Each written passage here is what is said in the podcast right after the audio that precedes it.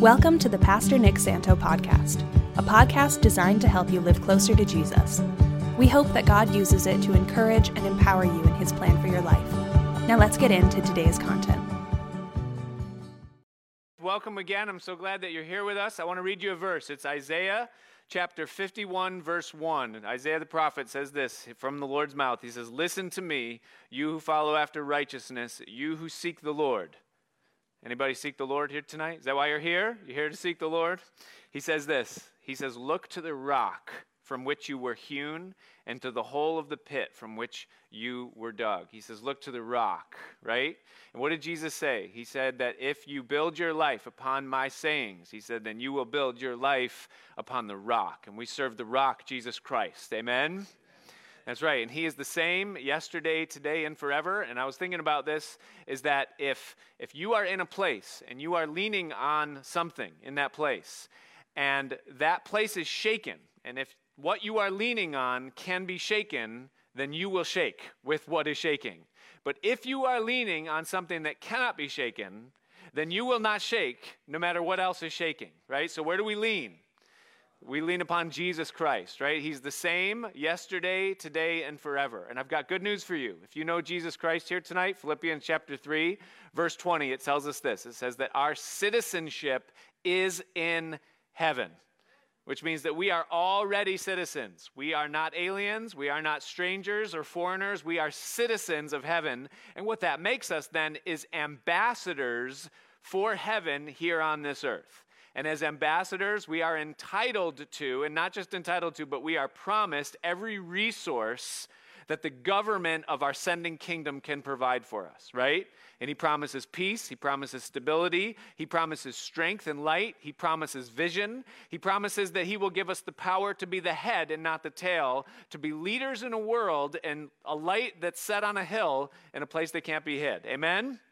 Amen. So, this is the time for us to rise up and be the church. We're in his house tonight. We're in his word tonight. So, I would ask you to please join me in 1 Samuel chapter 16. For our Bible study, if you need a Bible, just get the attention of one of the ushers, and they will make their way to you, and you can follow along with us in our study. It's quiet in here tonight. It's like eerily quiet. Can you guys make some noise? Thank you. Just end the awkward silence of the moment for one for one second, you know, as we get into it. Thank you, Hunter. You know, a little enthusiasm.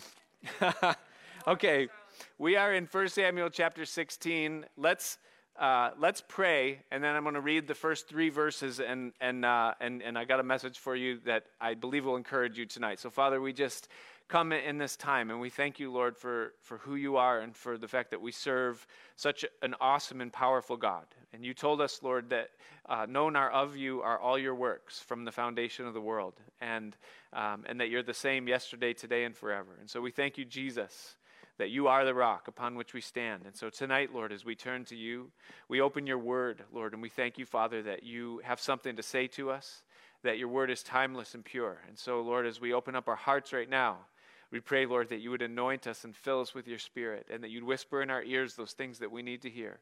Make us very attentive to you, Lord. Give us strength, Lord, to hear you and to serve you in hearing your word tonight. We ask it in Jesus' name. Amen. 1 Samuel chapter 16, verse 1. It says this It says, And the Lord said unto Samuel, How long will you mourn for Saul, seeing that I have rejected him from reigning over Israel? Fill your horn with oil, and go, and I will send you to Jesse the Bethlehemite, for I have provided me a king among his sons. And Samuel said, How can I go? For if Saul hear it, he will kill me. And the Lord said, Take a heifer with you and say that I am come to sacrifice to the Lord, and call Jesse to the sacrifice, and I will show you what you shall do, and you shall anoint unto me him whom I name unto thee. Wow. How did Saul get here? Over the past eight chapters or so, we have been studying the life of this man, Saul, who was Israel's first official king. God had sent Samuel to anoint Saul to be the first king, and we followed his progression. It happened very quickly. He started off humble, and he started off uh, in the Spirit of God, and he quickly descended to a place of being disqualified to now where God says, I, I don't even want him in that place anymore. I regret even putting him there. And the, the amazing thing about Saul to me is uh, really how much scripture is dedicated to laying out his story for us. I mean, he's given eight chapters that are, are really solely dedicated to him. And then the rest of First Samuel, he's kind of one of the main characters still. And that's a lot of text. Saul has more text than Abraham, more text than Isaac. He has more text than Jacob. He gets even more than Joseph. And, you know, when you think about some of these amazing characters in the Bible that speak to us so much, and yet you realize how much attention God gives to laying out Saul's story for us. And I'm really thankful for that because really the great value of Saul's testimony in the scripture is, is that God has given him to us to make us wise okay? Uh, in, in, more than one way. Not only do we do we gain wisdom if we can learn and hear what god has to say but he answers a couple of whys questions why questions you know those things where we say why god you know and and so as we look at saul and consider what's here God has two great questions that he answers for us through the life of Saul. And here's one of them. It's, and it's, it's, a, it's a question that every one of you will relate to, including myself. And that is this God, why does it take so long? Has anybody ever asked that question before? You've ever had something in your life that you're waiting for, or, or there, you don't even know what it is, but you know there's something, and yet it seems like it's never going to come. It's taking forever to come. And your question is, why so long? You know, you're waiting on God to bring you a spouse or to bring you into your career or to fulfill a dream or whatever your thing is that God has put in your heart and you keep waiting for it and time keeps going by and it doesn't come and you just say, God, why is this taking so long? The other why that we get an answer to as we consider Saul and where he's come from is the answer to the question of, God, why does it hurt so bad? Anybody have that ever? You know, you think that God, you know, you like, you know, you you said peace, you said joy, you said, you know, an expected end and a future and a hope, but it seems like there's a lot of pain along the way and a lot of things are hurting. Why is this? Why are there difficulties and obstacles and conflicts and injuries and people sabotaging and there's setbacks? Why are all these things happening to me? If it's a life that you call blessed? And, and that's a question that we all have because it's real. That's what we go through. That's the reality. We have to wait and we have to suffer. Those are guarantees in the Christian life. And that's not a hopeless thing, but it does make us question. And we say, why, God, does this happen? Now, there are two universal pursuits that every human being has, and that includes the child of God and that is that every single one of us has in us a pursuit of purpose. That is, we want to know why we are alive. We want to know why we are in the world. What is our role that we've been given by God to play in this planet? And we're driven on the inside to find out what that is. I want to know why I exist. The other thing that every single one of us is driven towards is that we want to enjoy our lives. There's nobody that says, I just want to live a miserable existence and, and I just want to get through it and just rip the band aid off and then let me die. In. Nobody says that. We want to go through our lives knowing what we're made for, operating within the calling of God for us, and we want to do that with a degree of stability, a, a degree of tranquility. We want peace. you know, so purpose and peace are two universal pursuits that every single one of us have. The issue is that it takes a very long time sometimes for us to find those two things, our purpose and our peace, and it never seems to come, or at least it seems very elusive. And the universal question is why? And here's the answer in a nutshell that, that we're going to get, we're going to see in Saul, and that is this is that if you get there right away, then you have the potential to become the kind of person that would kill the very people that got you there. Because that's what happened to Saul. Saul didn't have to wait and he didn't have to suffer. Saul was immediately granted the knowledge and the position of what that knowledge would be, what it was that he was called to do. He would be the king. And he did that without any preparation for that position whatsoever. There was none. He was just placed in that role automatic. And we see what that produced in him is he was completely unprepared for it and he self-destructed under the weight of it.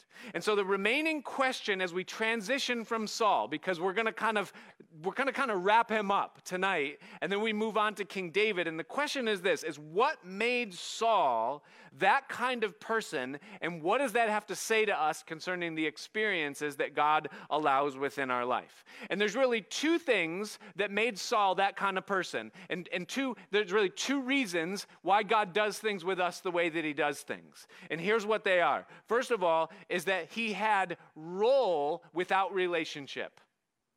That is, or you could say he had purpose, but he didn't have it connected to God's person. His purpose was rooted in his purpose and not in the person of God. Okay, Jesus said this. It's John chapter 15, verses 4 and 5. Listen to what Jesus said. He says to us, Abide in me and I in you, as the branch cannot bear fruit of itself except it abide in the vine, no more can you except you abide in me. He said, I am the vine, you are the branches. He that abides in me, and I in him, the same bringeth forth much fruit. He says, Without me, you can do nothing. In other words, what Jesus is saying is that if you want to thrive in your reason, that is your role or what it is that He made you for, then the way that happens is that you must be abiding or you must be rooted in Him. In Philippians chapter 3, the Apostle Paul kind of puts his own testimony on this concept when he explains to the church there in Philippi all of the things that were his credentials or the things that qualified him for position. And he, and he gives to them a list. He says, I was a Hebrew of the Hebrews. I was of the tribe of Benjamin. I was a Pharisee, and I was a Pharisee of the Pharisees, a leader of leaders. I had letters after my name. I had degrees, education. I was qualified. I had so much potential in terms of my position or my role. But then he says this He says, But what things were gained to me, those things, he says, Those I counted loss for Christ. And he says, Yea, I count all things as rubbish, as dung. He says this, that I might be found in him. In other words, I don't place my roots in my credentials, my role, or my purpose. That isn't my purpose. My purpose is not my purpose. My roots are in Him, and my purpose flows out of that. In the book of Ephesians, the Apostle Paul prayed for Christians, for you and I, and his prayer for us is that we would be rooted and grounded in his love.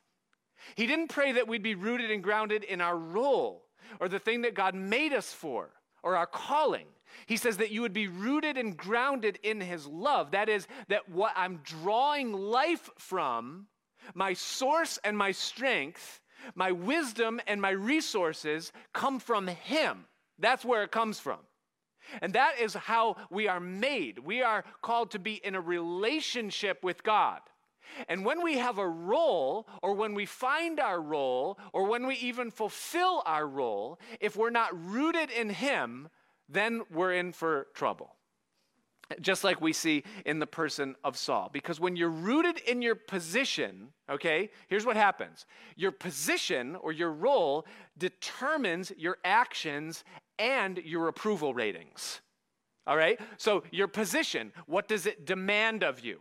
Well, my position is I'm a mother. And so I'm to serve being a mother. And I'm to sink my roots into being a mother.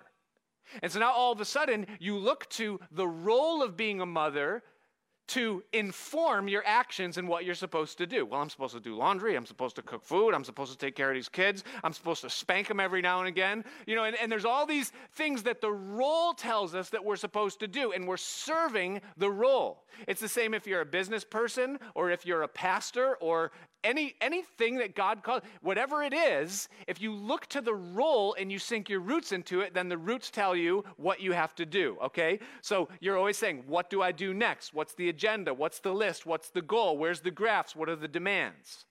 And the results of that is that you will find yourself stressed, you'll find yourself frustrated, you'll find yourself in uh, feeling I- isolation, and you'll find yourself not ever being good enough because your credibility will come from the metrics and the approval ratings of what your position says you're supposed to be.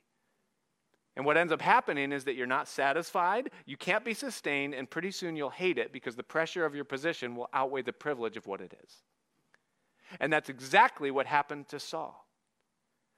Conversely, if you're rooted in his person, then what you do, what you contribute, what your role is, will be an outgrowth of what is being infused into your life from your roots that are stuck in Him.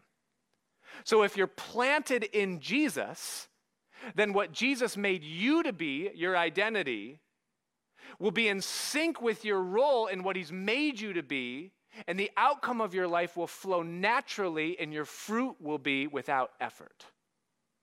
An apple seed does not have to aim at bearing apples. It only has to be what it is and stay planted where it's supposed to be planted. That's what Jesus meant when he said that I'm the vine and you're the branches. If you are rooted in me, then who you are will be discovered, and what your life is intended to produce will happen by itself. And so we draw our life from Him. My place and my role is in sync with my true identity, and therefore I'm informed by what's in me. It's His person connected with my person, and that will determine my actions and also my approval. My approval comes from what He's called me to, not what the position says I'm supposed to be. I love Jesus. When you look at Jesus, He was such an example of this. I mean, Son of God, that's a pretty amazing position, right? Anybody here want that one? Son of God? You think you could handle that role? You know, what's demanded of you when you're the Son of God? And yet, Jesus fulfilled that role so amazingly with his roots set in the right place. He was in the city where there was a revival going on. There was people coming in droves by the thousands to hear what he had to say. And it says that Jesus rose up in the morning and he departed to a, an isolated, solitary place to seek the Father, as was his custom.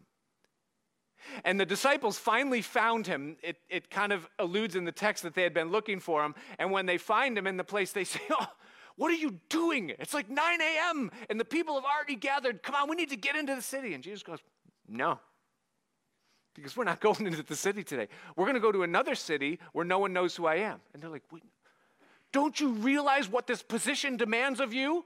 And Jesus said, I don't care what the position demands of me because I'm not serving the position. I'm serving who God called me to be right now today. And today, I'm not going to that city. I'm going to this city. And Jesus always did that. His brothers came to him and they said, Hey, no one that seeks to be known keeps themselves from a public opportunity like the one that's before you right now. And Jesus said, Have fun. I'm staying here. and he would not give in to it. He was rooted in what God called him to. It was relationship, okay? Now listen, my role is to be a byproduct of my relationship. Saul had no relationship. He had a position, but he didn't know God. And therefore, everything that connected Saul to God was through someone else. Whether it was Samuel telling him what he should do, or whether it was a prophet telling him that the donkeys were found, or whether it was the priest who was wearing the ephod in that moment. He was always looking through someone else to God, but he had no connection to God in his own person. He had no relationship. And thus he was a slave to his position, and he did not thrive in that position because it wasn't in him from God, and he wouldn't let go of it because he was addicted to the power, and ultimately Saul became ruined. Now, for you and I, relationship is critical okay? For two reasons. Number one is because it's what God wants. He did not create us to work. God did not create us because he wanted robots or mechanical machines that would do his bidding in his will. He saved us, he called us, he made us because he loves us, and his desire for us is to be an intimate, constant communion and relationship with him. That's what God wants from our lives. But then, secondarily, relationship is how God works. He doesn't work from a distance, he works from the inside, he works internally. Therefore, my role is fulfilled through my relationship with him. And I want you to see how this is illustrated because it's exactly what Samuel demonstrates as he now is told by God to go to Bethlehem at the risk of his life if Saul finds out why he's going. Samuel illustrates what it means to have relationship with God or to let my relationship define or work out my role, my place. Watch this. First of all, understand this is that relationship is not, and you, you can write this down if you're taking notes, is that relationship is not cordial, it's constant. Meaning, it isn't just that, okay, well, I gave my life to Jesus, I raised my hand, I said the sinner's prayer, I'm saved and I'm going to heaven, so therefore I have a relationship with God. That, yes, you do and you're saved, but that's not what it really means to have a relationship with God. To have a relationship with God means that there's an intimate, constant communion and fellowship that's going on with Him.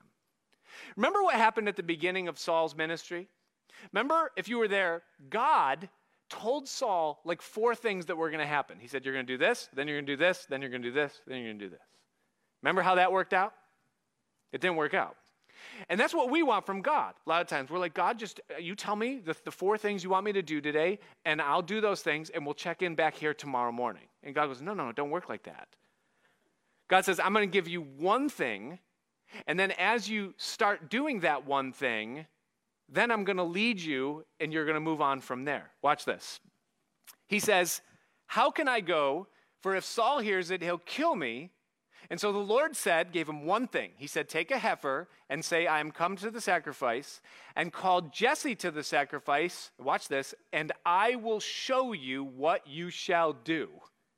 And then you'll anoint to me him whom I name. No, no, no, Lord, no, no, tell me now what I'm supposed to do when I get there. I don't want to wait till I get there. And God says it doesn't work like that.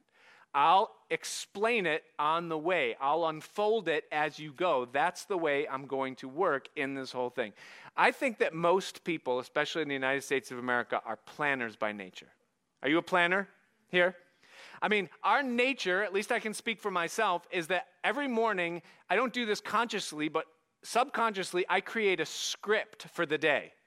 Like, I know what Wednesdays look like, and I have a script for Wednesdays. I know what time I get up, I know what happens at each successive minute that brings me all the way up through the end of this service. And it is scripted. I know it. And then what happens is I go through the day and I play my role in that script, oftentimes.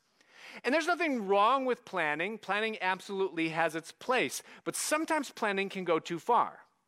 Sometimes people plan so much, they plan their outfits, their meals, their meetings, the conversations they're going to have in the meetings, the back and forth. They plan everything to the point where it's so scripted.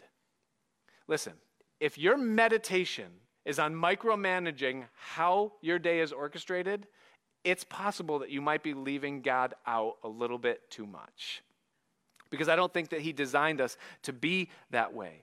But to live in relationship means to live by faith a little bit, and there's some risk in that. God, what if Saul kills me? And God says, You're going to have to trust me. I'm going to give you one step, move through this thing. Okay, God, what if I do this and the money doesn't come?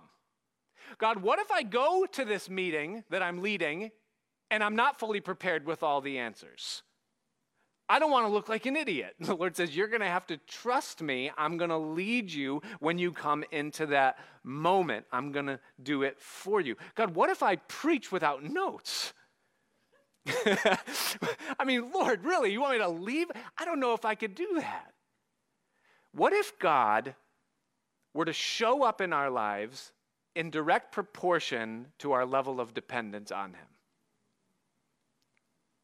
What if he, because he knows it, right? Like, Lord, I'm not really using notes. yes, you are. You know? you know, but what if he showed up in every area of our lives just according to the level that we trusted him? What would that look like? But to live by relationship is to live in constant communion with him. It also means to live by conversation. Watch this. So Samuel did, verse 4, that which the Lord spoke, and he came to Bethlehem. And the elders of the town trembled at his coming and said, Comest thou peaceably? Why are you in Bethlehem? And he said, Peaceably I am come to sacrifice unto the Lord. Sanctify yourselves and come with me to the sacrifice. And he sanctified Jesse and his sons, and he called them to the sacrifice.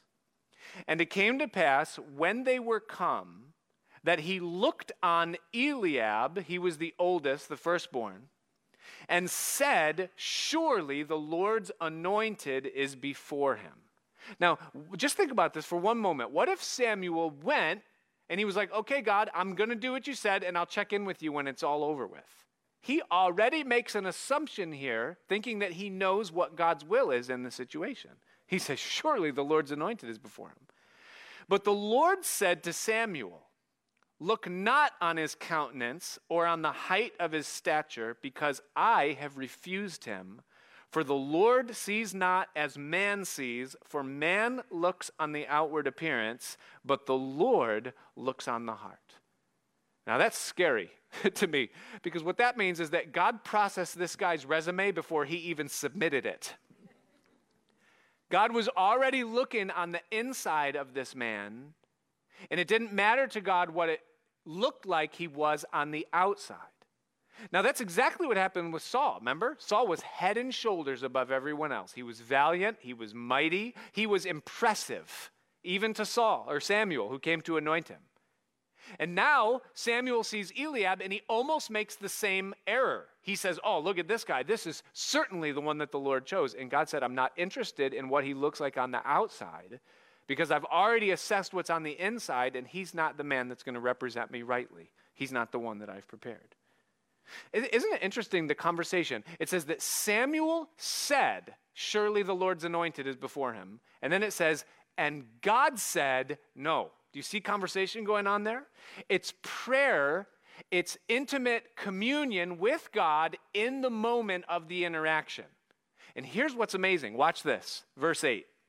It says, Then Jesse called Abinadab and made him pass before Samuel, and he said, Neither has the Lord chosen this. Then Jesse made Shammah to pass by, and he said, Neither has the Lord chosen this. And again, Jesse made seven of his sons pass before Samuel, and Samuel said unto Jesse, The Lord has not chosen these. And Samuel said to Jesse, Are here all your children? And he said, Jesse says, Well, there remaineth yet the youngest and behold, he keeps the sheep. I don't think you really are interested in him. He's out in the field. He's not the kind of guy that you would think, I don't think, well, he's out there. And Samuel said unto Jesse, Send and fetch him, for we will not sit down until he comes here. Do you know what is, is incredible about this? Is that if Samuel was not walking in relationship with God in this interaction, he would have made the wrong decision seven times. And I want you to just think about that for a minute because I know right now you're saying, well, ooh, big deal. You know, this is 1 Samuel 16 and that's way back then. But what if it was your spouse? What if you had six choices before God brings the one and you weren't listening and you were looking at the outward appearance and not considering what God sees on the inside and the future and what's to come? What if it was your career and you were making a choice about what you were going to do with the most fruitful and productive, energetic years of your adult life. And you had six opportunities to pick something that seems like it might fit, that looks good on the outside, the payroll seems well, but you don't know that five years from now you're going to be so miserable and you're going to be stuck in a place where you can't go back and re choose. Oh, conversation all of a sudden, relationship becomes a little bit more valuable when it comes to making choices, making decisions. My goodness. To live in relationship means to live in conversation. Well, Samuel narrows things down to David, and it says in verse 12 that he sent and he brought him in. And it says, Now he was ruddy, and withal he was of a beautiful countenance, and goodly to look to. And the Lord said, Arise and anoint him, for this is he. And Samuel took the horn of oil, and he anointed him in the midst of his brothers. And the Spirit of the Lord came upon David from that day forward.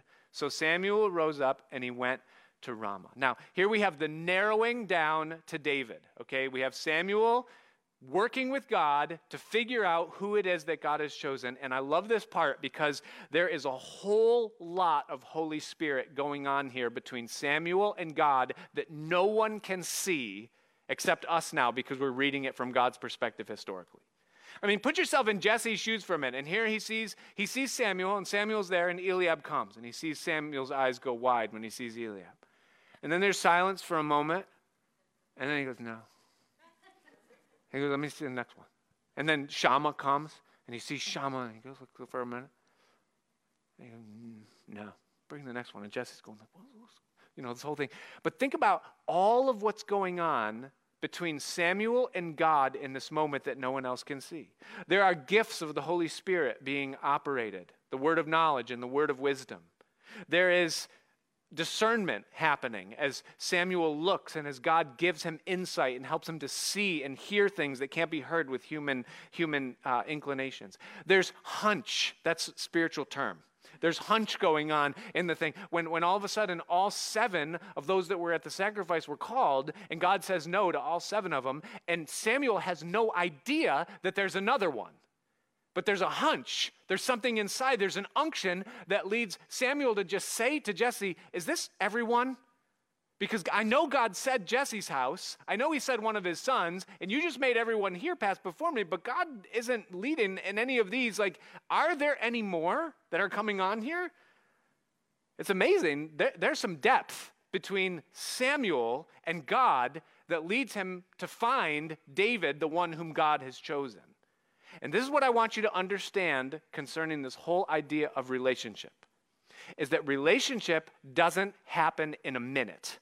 Do you realize that? Yeah, yes, it does. You, you can have a connection.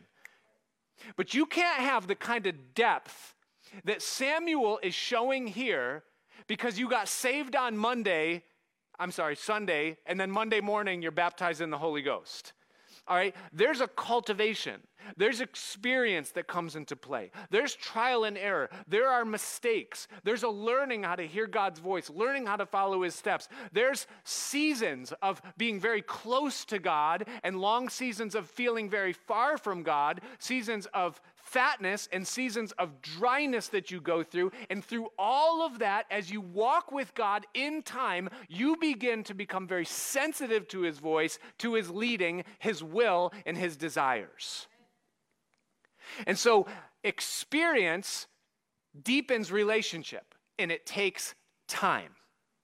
And so if you're going to thrive in your role, and you're going to do it by relationship, then you better understand that there's experience, time, and seasoning that goes into it. And it answers the question of why, God, is this taking so long?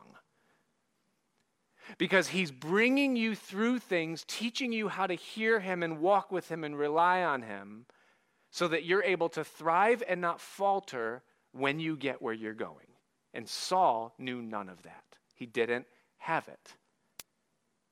But it's important if you're going to walk in God's purpose. If you want God's purpose and His call in your life, I ask you this question How close are you getting to His person? You're not going to find His purpose for you without knowing His person. And if you do, then you will be so much the wrong kind of person that you will kill the very people that helped you get where you were going. Because that's what happened to Saul. Why? I, I, I, I laid down my life for my kids, and now look at the way they're treating me. I helped that person get into that position, and now they're going to cut me and fire me and, and throw me to the side. I put that person in office, and they're going to represent this way. They're going to you see? All that Saul will be good for now is to be a tool to help to prepare David for the role that God has for him. And sometimes you can get yourself into that place. I want you to look at David now, okay? Because here's the second part of the question, all right? Here, here, here is the other reason why Saul didn't make it. Not just because he had role without relationship, but listen, this is important. He also had elevation without preparation. He was elevated to the position without being adequately prepared for it. Do you see concerning David what happens here? There's a couple of things that I want you to notice. First of all, is that when Samuel pours the oil over David's head, there's no indication in the text that he tells him what it's for. He does not say to David, This is because you are going to be the next king of Israel that will replace King Saul. He allows David to discover it as he goes along the way, and it will become clearer and come into focus as David goes along. David will have no idea. It will be Jonathan, the son of Saul, later on that will say to David first, like, don't you realize like what God's doing in your life here? I know maybe you can't see it because you're too close to it, but you're going to be the next king. You know that, right? You know, but Samuel says, Now, I did that with Saul. I told him he was going to be the king. That didn't work out so good. I'm going to let David figure it out. If God's with him, God will lead him. I don't need to tell him. And so he doesn't tell him those things. The second thing he does is he dumps the oil on David's head and then he goes, See ya, and he just leaves. He's done, right? So what happens? David goes right back into the field and he keeps on doing the job that he had the day before Samuel came. But it says that David, from that day forward, verse 13, it says that the Spirit of God came upon him, meaning that God began a process in David's life right now that will prepare him, and it's going to take about 13 years, that will prepare him for the role adequately that he will one day thrive in. And that's an amazing thing to realize, is that God's going to prepare David. And so here's the answer to the second question. The why question is why does it hurt so bad? Why is there so much pain? Why is there so much trouble in the whole thing? Okay? Here's why. Okay? Because David has relationship, he has rough talent, he has the anointing of God, but he is not ready.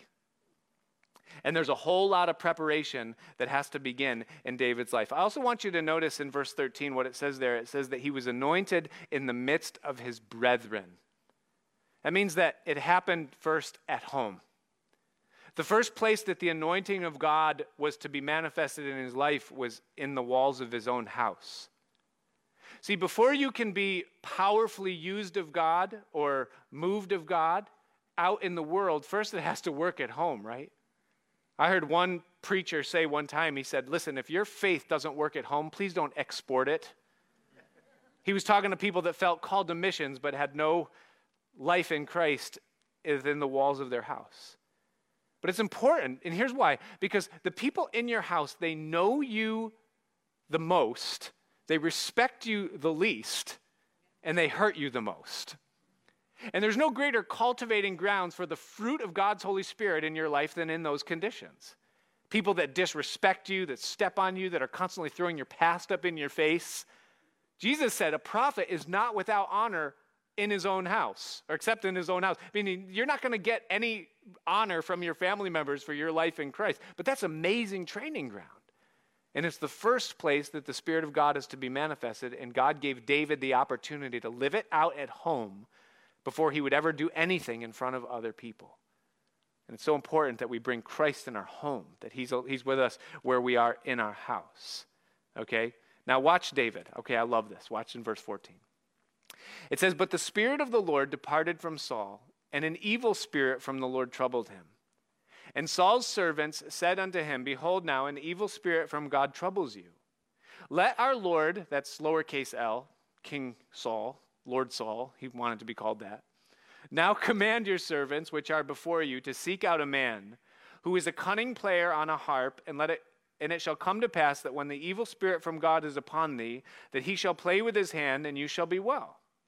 And Saul said unto his servants, Provide me now a man that can play well, and bring him to me. Now watch this, verse 18. Because while David is at home keeping the sheep, and wondering, Why is this taking so long, God? And where are you, God? And where's the promise? And why did Samuel come? And what is all this supposed to mean? And was he having a, you know, a, a dream or some crazy thing? Watch what's happening while David doesn't know it.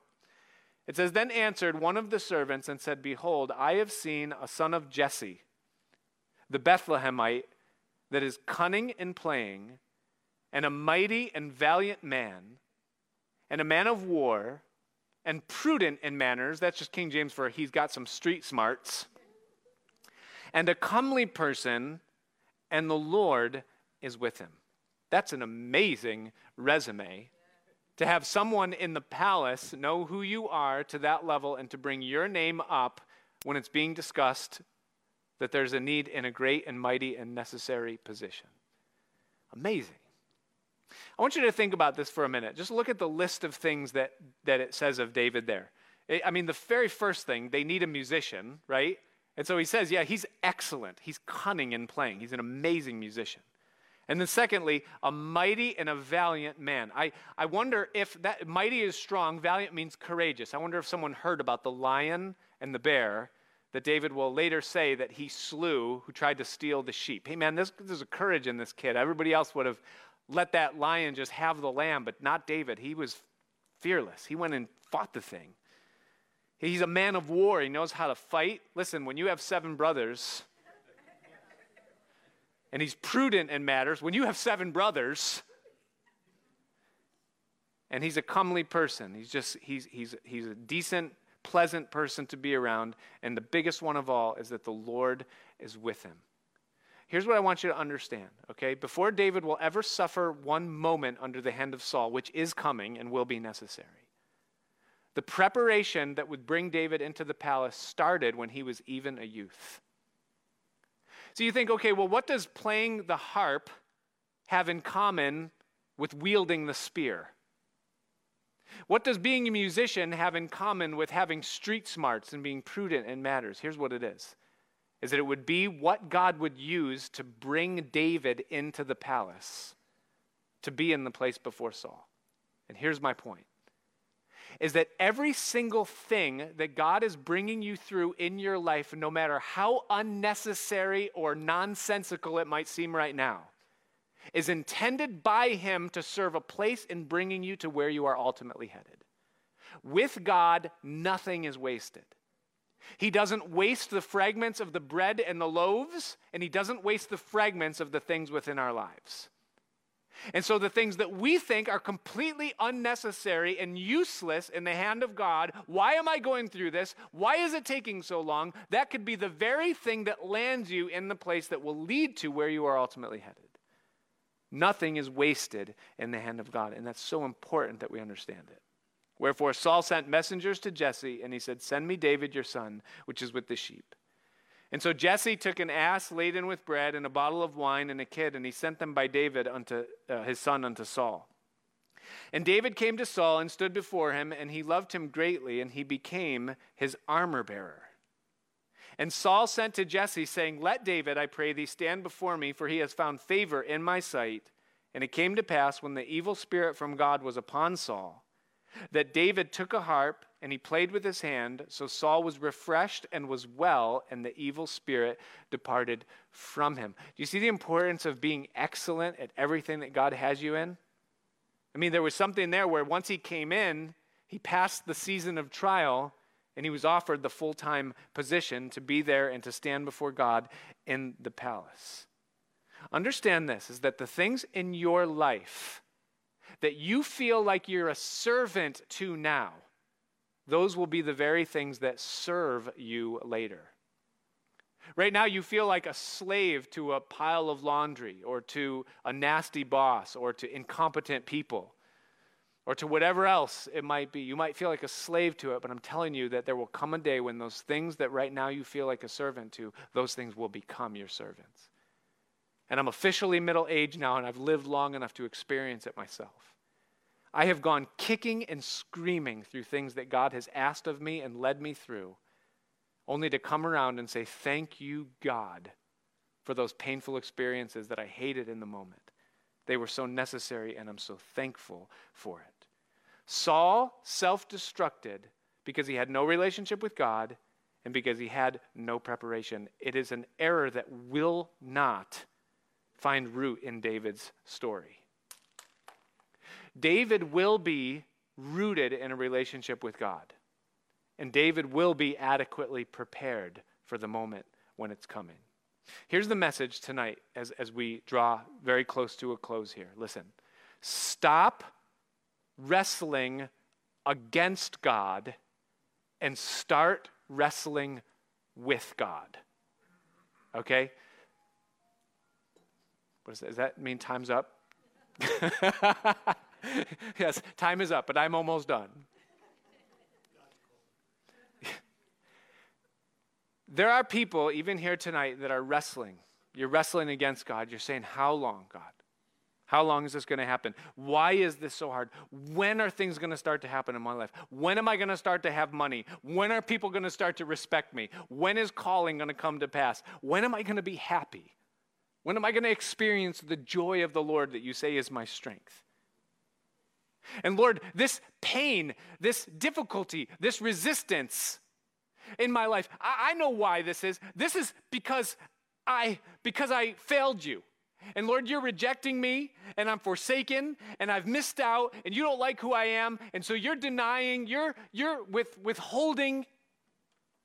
Listen, you're wrestling against God, and that's why you're angry, you're frustrated, you're anxious, you feel alone. You think that God is against you. And here's what's going to happen if you keep wrestling against God is that you're going to end up like Saul. Because eventually you are going to believe that God is against you, and so you're going to take things into your own hands and you're going to try to lead your own path, and you're going to come to a place where you self destruct, just like Saul did.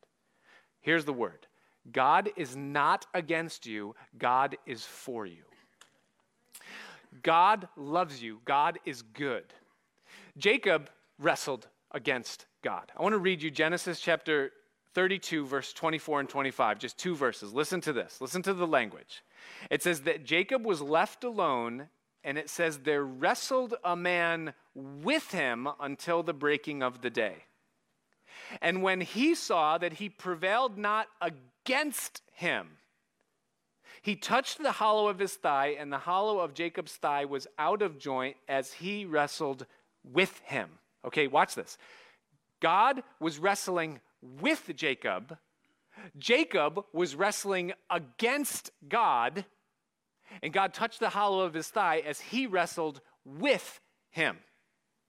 And then they have this little interaction back and forth. And the Lord says to Jacob, the Lord being the one who's wrestling with Jacob, says, Let me go. The day is on. And Jacob says this listen, he says, I'm not going to let you go until you bless me. I'm not letting go until you bless me. And ultimately, the story goes that the match concludes. Jacob's got a shrunken thigh. He'll have to depend upon God in relationship and leaning for the rest of his life. And God changes his name, his identity, and he lays the blessing upon him. Here's what you need to understand is that God is not wrestling against you. God is wrestling with you, meaning this, that you are on the same team. You do not have to wrestle a blessing out of the hand of God. God is trying to wrestle a blessing into your character through the things that He's allowing you to experience and go through. Do you understand that? He's not against you, he's for you. And the wrestlings, the strivings are because it's necessary to bring you into the kind of relationship that you need and to equip you with the right kind of preparation you need for what's coming in the future that only he knows. And he is seeking to put that into your life through the wrestlings. And so here's what you need to understand is that everything that you are going through right now is an opportunity for you to deepen your relationship with him and every circumstance in your life is preparation for something you're going to need in the future that you don't know what it is yet. And stop wrestling against him thinking that he's against you. He's not against you, he's for you. And the things that he's allowing in your life are readying you for what is to come later on. Just like God will do with David. There is, there is a way that you can peer through the looking glass and catch a glimpse of what God is doing at any moment in the process of what He's doing. Do you know what it is? It's thanksgiving. Is that when you choose to just give thanks to Him for maybe the things that you hate or the things that you don't understand or the things that you think are God's anger towards you, just give thanks for it. And there's little insight in the thanksgiving that God helps you see what's coming, what He's doing, why He's doing it. From here, we get to see the rest of David's preparation. And my prayer is that as we go through it, that God would deepen our relationship with Him and that He would help us to see, by overlaying David's experience with our own, the things that He's allowing in our lives through the things that He brought David through relationship and preparation. You cannot have role without relationship, and you cannot have elevation without adequate preparation. God is on your side. He's doing the things that He's doing to bring you in the right way to the place where He's leading. Amen? Father, we thank you tonight for your word. We pray, Lord Jesus, that you would help us to uh, hear you personally, that you would help us to apply the things that we have heard and learned, and that you would be with us, Lord, in all, all that you're doing. Help us, Lord, to understand, to walk with you by faith, to relate to you in trust to be connected to you in constancy and not casually, and to embrace what you allow in faith and in joy, knowing that your will for us is good. So thank you, Lord, for speaking. May none of us suffer the fate of Saul, for we ask it in Jesus' name. Amen. Let's stand together. Thanks for joining us for the Pastor Nick Santo podcast. To regularly receive these teachings, be sure to subscribe so you can get it automatically when it's released. If you find this material helpful, please share it and help us get the message of Jesus out to others. We also appreciate your feedback, so if you would, leave us a review in iTunes or wherever you listen to podcasts, or email us at pastor.nickpc at gmail.com. Until next time, may you continue to love, learn, and live the way of Jesus.